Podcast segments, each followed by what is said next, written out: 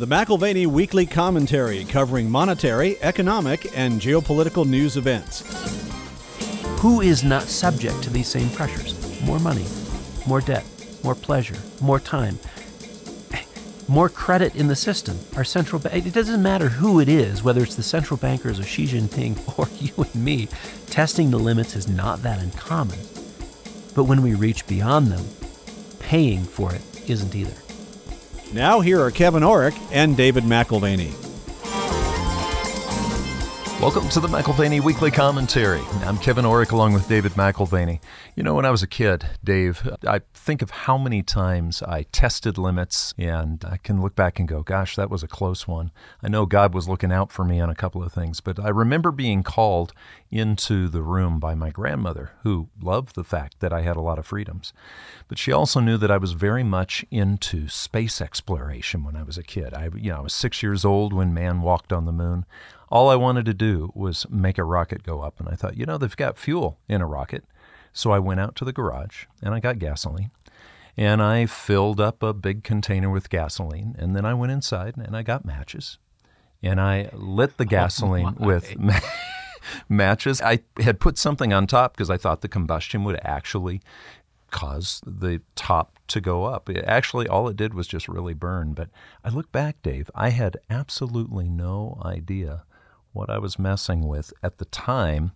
And how often do we just barely miss it? When you go, gosh, that was a close one. That was a close one. Well, combustible is the first word that comes to mind when I think about the ingredients that are both in the financial markets and in the sphere of international relations today. You can go a long time with combustible ingredients that never cause any harm, right? Yeah, and they're dangerous. Gas in a can is not as dangerous as gas with a match. Exactly. Yeah. So maybe even they're inherently unstable, but handled well, they're just not of great consequence. So the same gas that my 8-year-old cooks his eggs with can burn down the house. Yeah. And if you talk to a teenage boy from the 1980s, he can tell you, at least this one can, Aquanet is both great for styling hair and working as a small-scale flamethrower. So if your grandma asked you about the Aquanet, like she asked me about the gasoline, would you have told the truth? I slipped into a lie for a little bit at the time. Well, there's two truths. Was I styling my hair first or that's true. Moving on to bigger and brighter things? There are many things in life that are not dangerous in the hands of one person, right, and then quite dangerous in the hands of another. So maybe we're talking about the line between confidence and overconfidence, or awareness, unawareness, educated, uneducated. I don't know.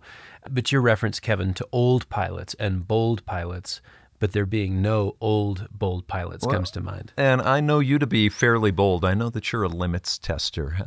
You're getting off this last weekend, your last race, and I think there was quite a bit of water on the road when you were biking.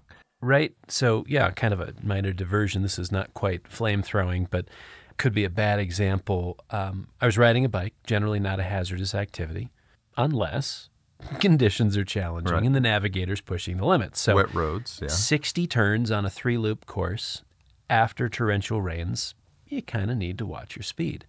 And around the first major U-turn, I locked up the brakes, fishtailed, nearly laid it over.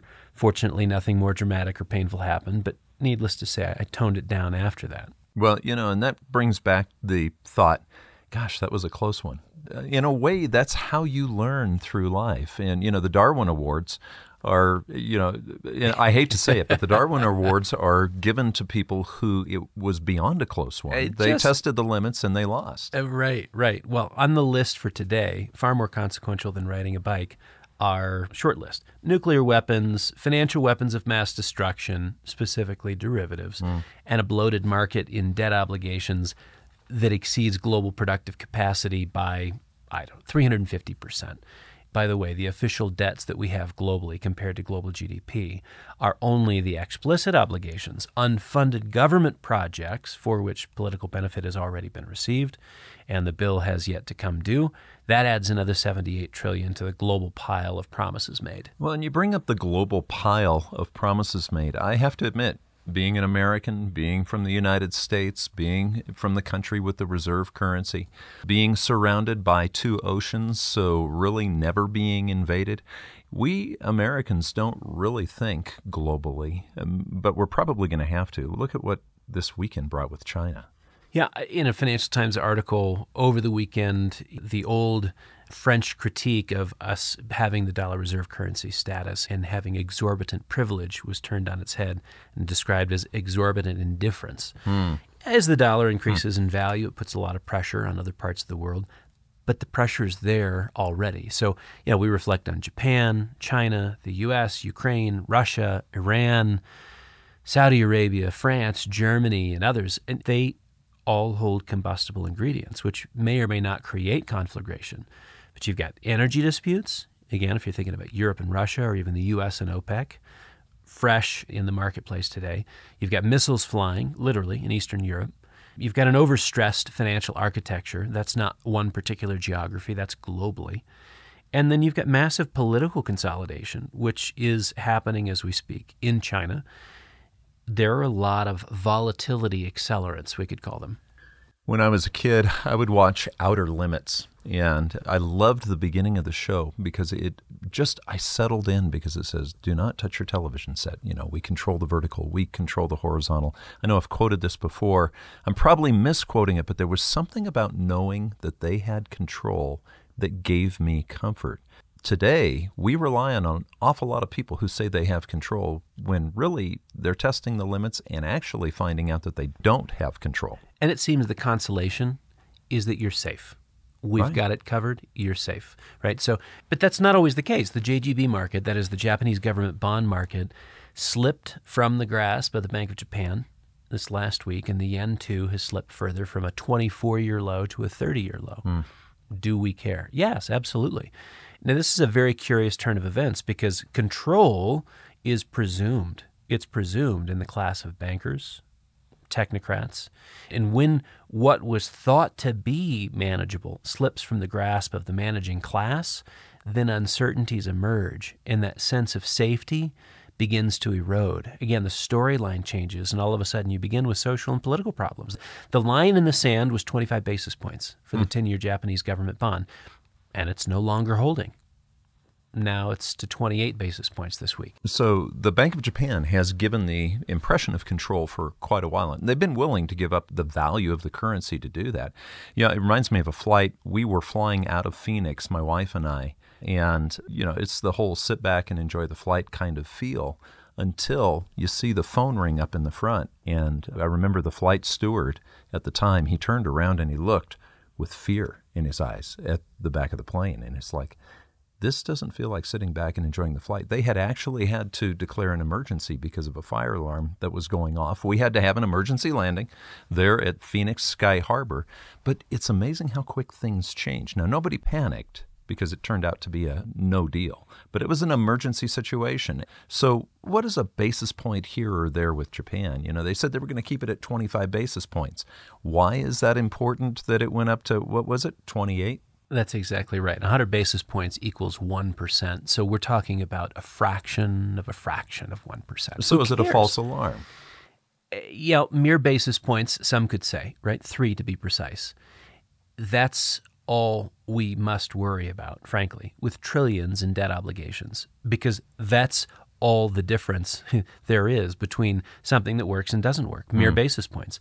So like the proverbial straw that breaks the camel's back, we don't know which basis point topples the beast of burden under a critically unmanageable load. But we do know that tolerances are lowered when stresses increase. A few basis points can be the difference between success and failure, continuance or disastrous loss of trust. So it's not necessarily that it was 25 basis points versus 28 basis points. It's that they wanted 25 and didn't get it. That may show a bigger problem. Well, that's right, and they're sacrificing the yen to get there. We've seen that lose not 20 basis points, but 20 full points, from 120 down to 149, almost 30 points now. The yen has given up in the defense of this sort of financial Maginot. It's gone. It feels arbitrary in a way. Right. Yeah. So why 25? Well, because without a cap, the quantity of debt in Japan is unbearable relative to the size of the economy. You might say, well, it's arbitrary. It could have been 50 basis points. It could have been 10. We come up with these numbers. Is it arbitrary? No. I mean, it's no more arbitrary than the 2% inflation target widely accepted by central planners all over the world as the appropriate inflation objective. There is a mathematical equation to support yield curve control, the policy in Japan, just as there is a mathematical equation that argues for and supports the 2% inflation rate. But are we deceiving ourselves? You know, I've got a book at home that I love to pull off the shelf every once in a while that just in a beautiful way explains beautiful equations in nature. And in nature, there are equations that actually are very provable. We went to the moon with Sir Isaac Newton's equations. But are we deceiving ourselves thinking that economics is a hard science? Well, consider this. We had the equivalent of the Nobel Prize given in economics this last week, and Ben Bernanke, of all people, is one of the recipients. And the prize goes for work done to prove this. John Hassler, who's a professor of economics and member of the prize committee, said this to the reporters. In the laureate's work, it is shown that deposit insurance is a way of short-circuiting the dynamics behind bank runs. With deposit insurance, there's no need to run to the bank. And for that, you get a Nobel Prize. So I guess if you're weighing hard against soft, that felt a little soft, at least to me. Yeah. Bear in mind that most equations in economics, they borrow from mathematical legitimacy. Right? This is kind of the nature of scientism and what we expect. There is no reality outside of science, says the modern thinker, right? So economics borrows from mathematical legitimacy. In so doing, it gets to bask in the light of upgraded status from soft to hard science. So you open up an economics textbook today, and it's primarily about the equations. Equations, like logical syllogisms, however, they rest on assumptions. Right. A lot of mathematicians don't like this idea, but postulates that are accepted without the requirement of demonstration, this is a part of math. You don't have something that's proven. You're working off of assumptions. So for the economist, whether it's Thomas Malthus, Anna Schwartz, Ben Bernanke, Paul Krugman, there's more to the story than math, although it gets dressed up very well. There are ideals, there are objectives, there are political agendas. Well, and I have to admit, I was so taken by the ISLM curve when I was in college because it looked like a black box theory that really worked. And that got me very interested in economics. So there is something about saying, hey, there's an equation. If you just understand the equation, it works. Here's the thing with an equation, though. When one variable changes, it changes another variable. And so the cost of controlling the Japanese yield curve is an equation. They have given up currency stability at the cost of keeping this 25 basis points. Well, and speaking of stability, we don't lean on the ISLM curve. We have something even better. It's still 4 letters long. It's the DSGE. Don't you know? Dynamic, stochastic, general equilibrium. Oh, there we go. I mean, these That'll are the, save us. Of course, of course. Sit back and enjoy the flight. Right. Well, the cost of controlling the Japanese yield curve has been, in real time, currency stability. Yeah. I think one of the bigger 2022 stories, in my opinion, not because of its immediate negative effects, but because of the erosion of reputation, which has occurred as a result in this year's yen depreciation. This is the story. The yen is a microcosm, and it's a telltale of central planning failure. So the Bank of Japan today, the Fed, the ECB, other system managers tomorrow, proving out failure. But the yen show is far more dramatic given its precarious perch in the world of leveraged financial bets. We see the collateralized loan obligation market under more scrutiny and pressure this week as a significant Japanese bank pulls the plug on its CLO trading. One of the largest CLO traders in the world says, nope, we're done, we're gone for now. What is the impact? Right. Lower liquidity, less functioning, higher stress on the remaining participants.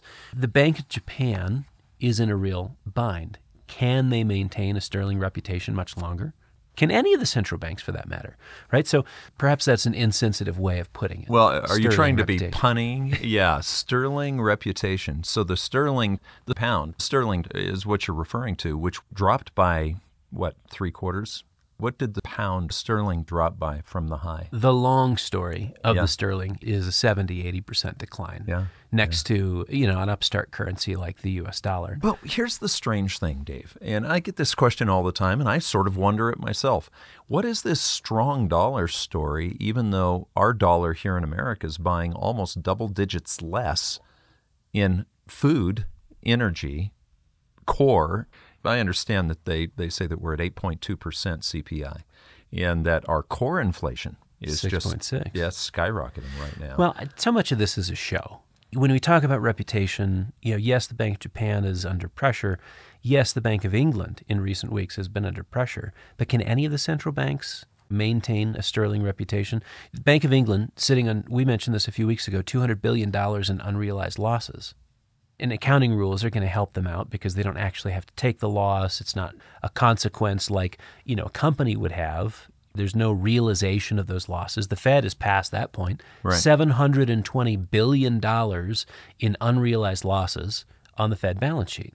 Frankly, the only issue that's going to go on to next year is that because they're running at that sort of a loss structure, you know, remittances, they won't have to worry about remittances to the Treasury, but the Treasury Department will have a larger budget deficit thereby.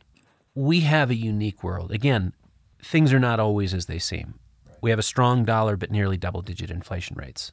Yeah. How does that make sense? Yeah, it doesn't. You juxtapose that with a weak yen, down, let's call it 20 to 25%, and fairly benign levels of inflation, 2%, just over 2%. But then you go to the euro and pound, and like the U.S., inflation rates are nearly double-digit. I think for all the differences between these currencies and central banks, the uniformity, frankly, if you're looking at sort of the behavior of the markets, the uniformity is found in how extreme we're seeing things get. So when we talk about the dollar being strong relative to other currencies but weak in buying power, are we seeing the reverse of that in the yen? Because we're seeing the yen decline dramatically, but they haven't shown much inflation up to this point. Right. And I just don't know how to make sense of their data collection and assimilation. The yen has declined to the point where imports are far more expensive today than they were a year ago. And how does that not show up in the Japanese consumer price statistics? Is there that much latency in data collection and assimilation? Inflation is just above 2%? I doubt it. I mean, 2%, you think, this is where, again, coming back to the notion of, you know, that was a close one. What a difference 2% can make. Target inflation at 2% and the concerns of global growth all but disappear. In fact, we'll have success and basically a promised utopia, say the central bankers. On the other hand, if you shrink oil supplies by 2%, there's a gnashing of teeth, there's tantrums, there's threats. We've seen that in the last 10 days. If you increase interest rates by 2%, the world of finance begins to behave very differently. The wheels start to come off. So here we have U.S. rates increasing, deeper recession in the rest of the world, and a feedback loop where further destabilization of the global economy reinforces those same trends for an even stronger dollar. So it's all these little things, right? Little numbers that seem to be at the margins, and yet that's where the problems are. It doesn't take much when you're running at the edge of things. It just doesn't take much to get over the edge. It's not just in economics. Xi Jinping's speech on Sunday was amazing. If you actually watched the filming of it, you can listen to it, you can read it, you can read a summary of it, but I would recommend actually going and just looking at, I don't know how many people were in there. They all had masks on. They were all carefully taking notes of everything that he said. They all had open pads and they were taking notes.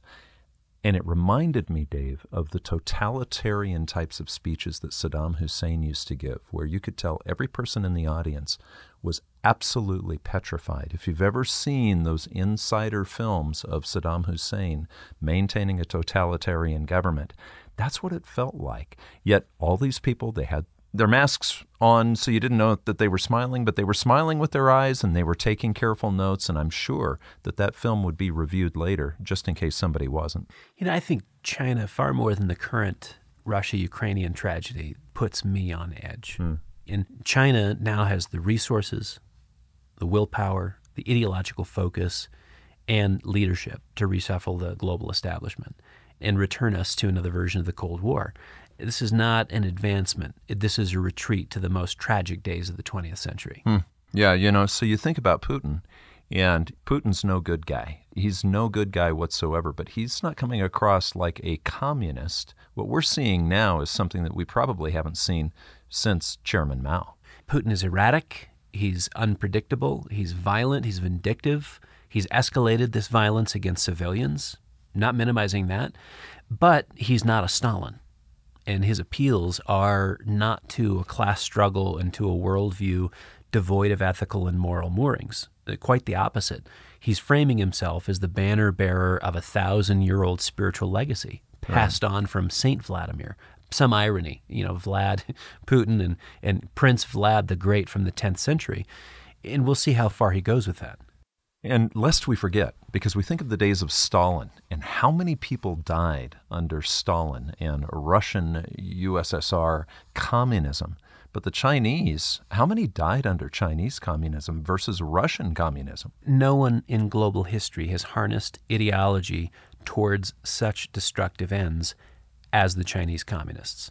And this is a tall order because the Russians surpassed 20 million dead when you're counting the famines, the executions, the population transfers, the labor and re-education camps, affectionately known as the Gulag. But in the great leap forward, the quote-unquote new era of reform under Mao, estimates of over 55 million dead, those are considered reasonable. Versus the 20 or so million under Stalin? Yeah, now you have China being reshaped publicly to what she has aspired to privately for many years, whether the Chinese like it or not. Hardline communist command and control dynamics have eased back into the picture after 40 years. Yeah, and the word is common prosperity instead of communism, but common prosperity really is totalitarian communism, isn't it? Well, sure. We've learned certainly through the philosophy of language that you can take any word and have it mean anything you want. So common prosperity, certainly that sells well.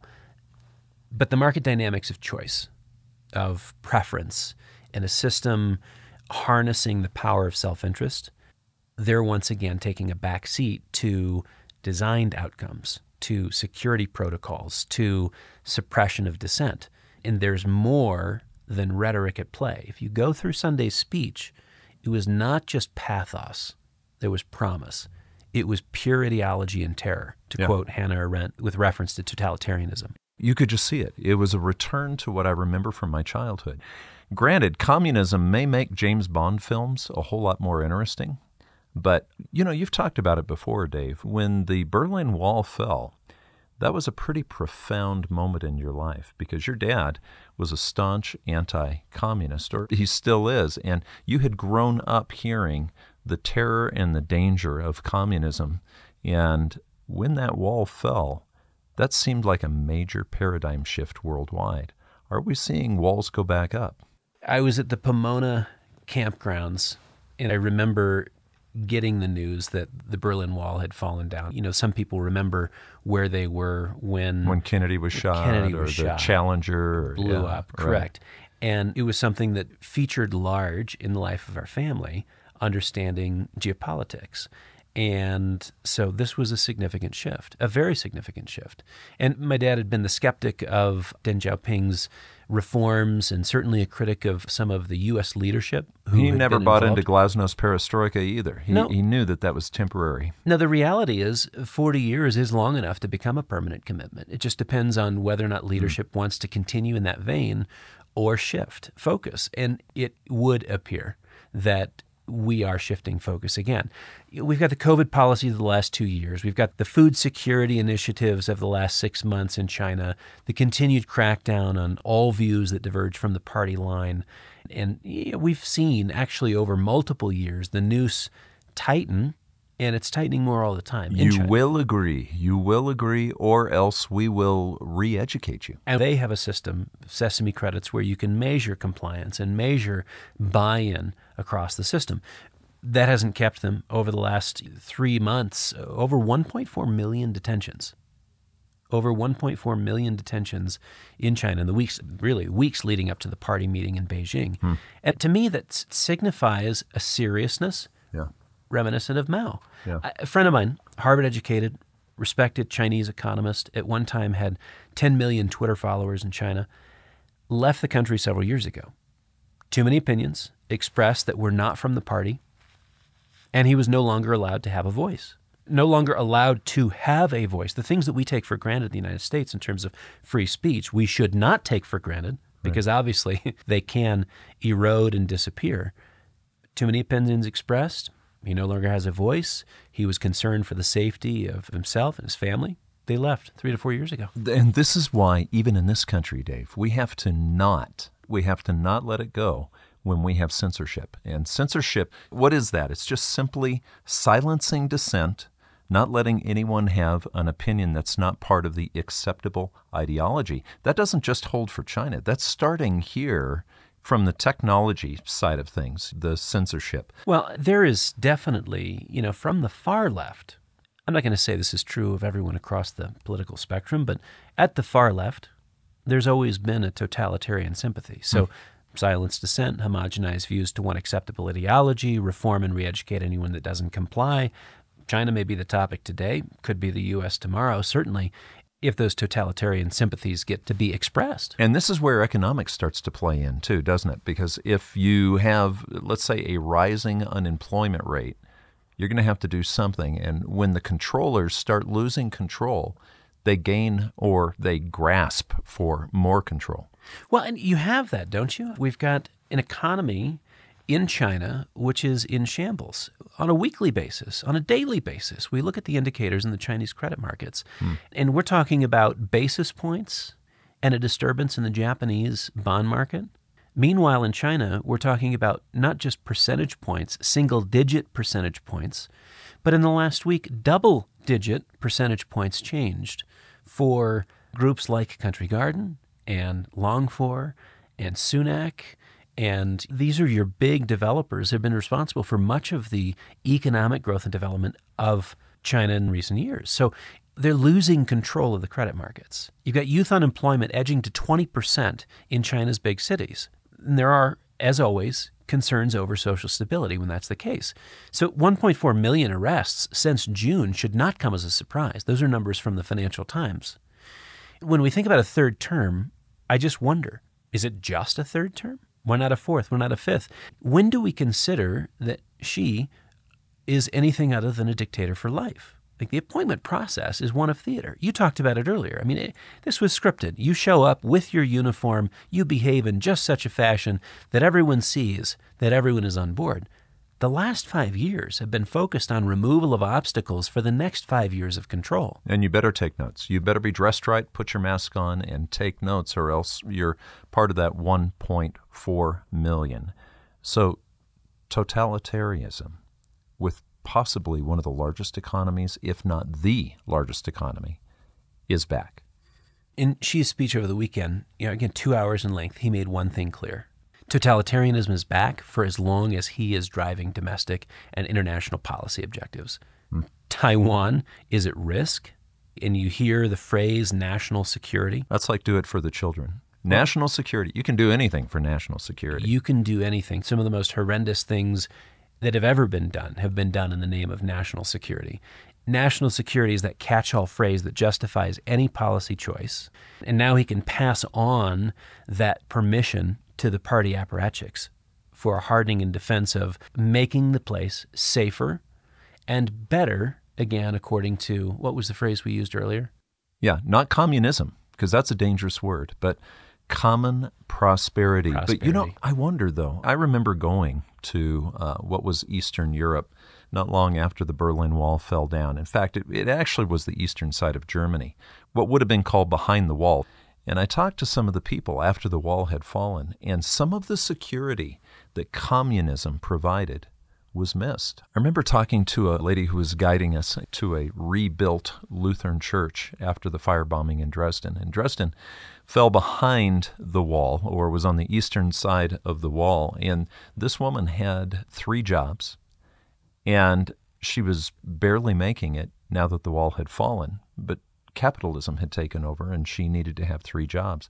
There was a nostalgia, Dave, of someone actually taking totalitarian control. She admitted it was terrible in many ways, and they couldn't get things in many ways. But there was something about it. Maybe I'm exploring too deeply this, but it's a little like what we talked about when I would sit down and watch Outer Limits.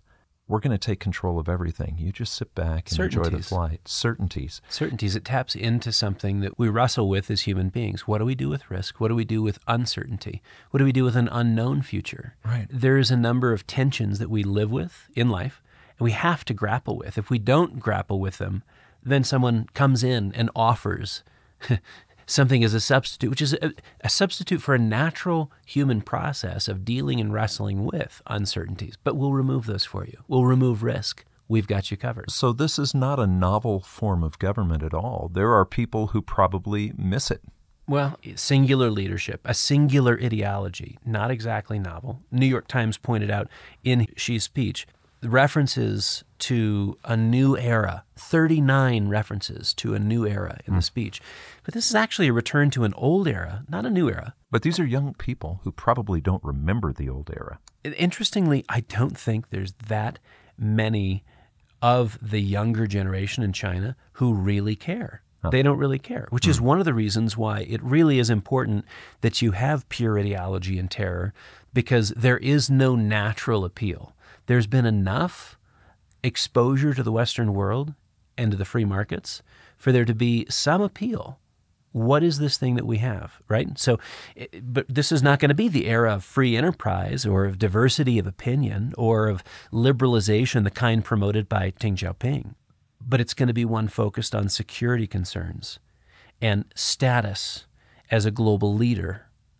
And again, buttressed by what Hannah Arendt described as the building blocks of dictatorship, ideology and terror.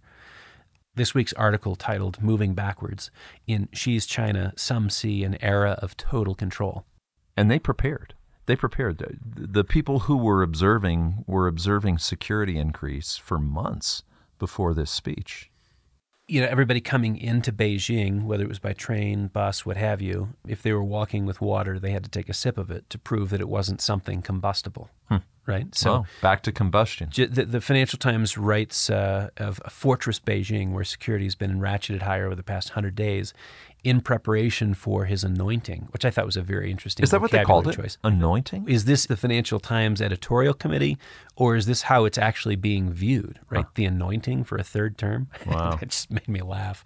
I marvel at the new era references, because what they echo is the previous quote-unquote new eras in China, like 1958, with the interventionist Zero Sparrow policy. What is that Zero Sparrow policy? Well, just get rid of all the sparrows? Yeah, sparrows were eating the grain, so they killed the sparrows. It was a national move to kill the sparrows. The problem is when you killed the sparrows, then you had a problem with bugs that destroyed the whole crop. That's like The King, the Mice, and the Cheese. Remember that child's book? Smarter approach to agrarian management that gave us one of the worst humanitarian crises in world history. But keep that in mind. A smarter approach to agrarian management. We always have smarter approaches. 1979 ushered in a new era with the one-child policy. But I tell you what a beautiful world. Nothing like forced sterilizations and abortions for the sake of social progress. Gotta love it. New era, new era. Zero COVID today and the most sophisticated surveillance state known to man. New era. Now, we're back to 58. Yeah, with no sparrows. Now you wonder what the unintended consequences or the intended consequences are. Well, what we're dealing with is new laws rolled out this year requiring the planting of rice and wheat, because they're looking and saying we can't get our soy, rice, and wheat from previous sources with the same reliability. Again, look at what's happened between Ukraine, Russia, the United States, and the rest of the world. We need to be more agrarian independent. So they're ripping out cash crops, forcing the planting of rice and wheat. And you've got farmers who were making a decent living now living in poverty. No, they're not targeting sparrows. I get that. But they are managing nature again. They're managing nature again. And as we ambitiously intervene in all the natural world with Promethean boldness, I don't care if it's Xi Jinping or somebody closer to home, should we expect different results? Yeah, do not touch the television set. We've got this under control. But there is, Dave, there's a difference between technocrats and politicians and central bankers. I get it. I get it. Different functions, different training. But there's the same motivation, isn't it? Control? I think it's the thread that runs between them. We will define reality. We will control the inputs. Right. We will manage outcomes. I think confidence is not a bad thing. But overconfidence can be. Could this be the testing of limits like we were talking about, or margins? Right, getting right to the edge. We run fast, We run hard, test the limits. It's an experiment to see what is possible. There's an aspect to it that I can appreciate. I certainly felt it this weekend, testing the limits on a wet pavement on about a quarter of inch of rubber. And we always believe that more is the answer. Right. And I knew it. I was going for 22 miles per hour on an average, and I didn't quite get it, but I wanted just a little bit more. And who is not subject to these same pressures? More money, more debt, more pleasure, more time, more credit in the system. Our central bank, it doesn't matter who it is, whether it's the central bankers of Xi Jinping or you and me, testing the limits is not that uncommon. But when we reach beyond them, paying for it isn't either. You've been listening to the McAlvany Weekly Commentary. I'm Kevin O'Rourke along with David McAlvany. You can find us at McAlvany.com, McAlvany.com, or you can call us at 800-525-9556. This has been the McAlvany Weekly Commentary. The views expressed should not be considered to be a solicitation or a recommendation for your investment portfolio. You should consult a professional financial advisor to assess your suitability for risk and investment. Join us again next week for a new edition of the McAlvany Weekly Commentary.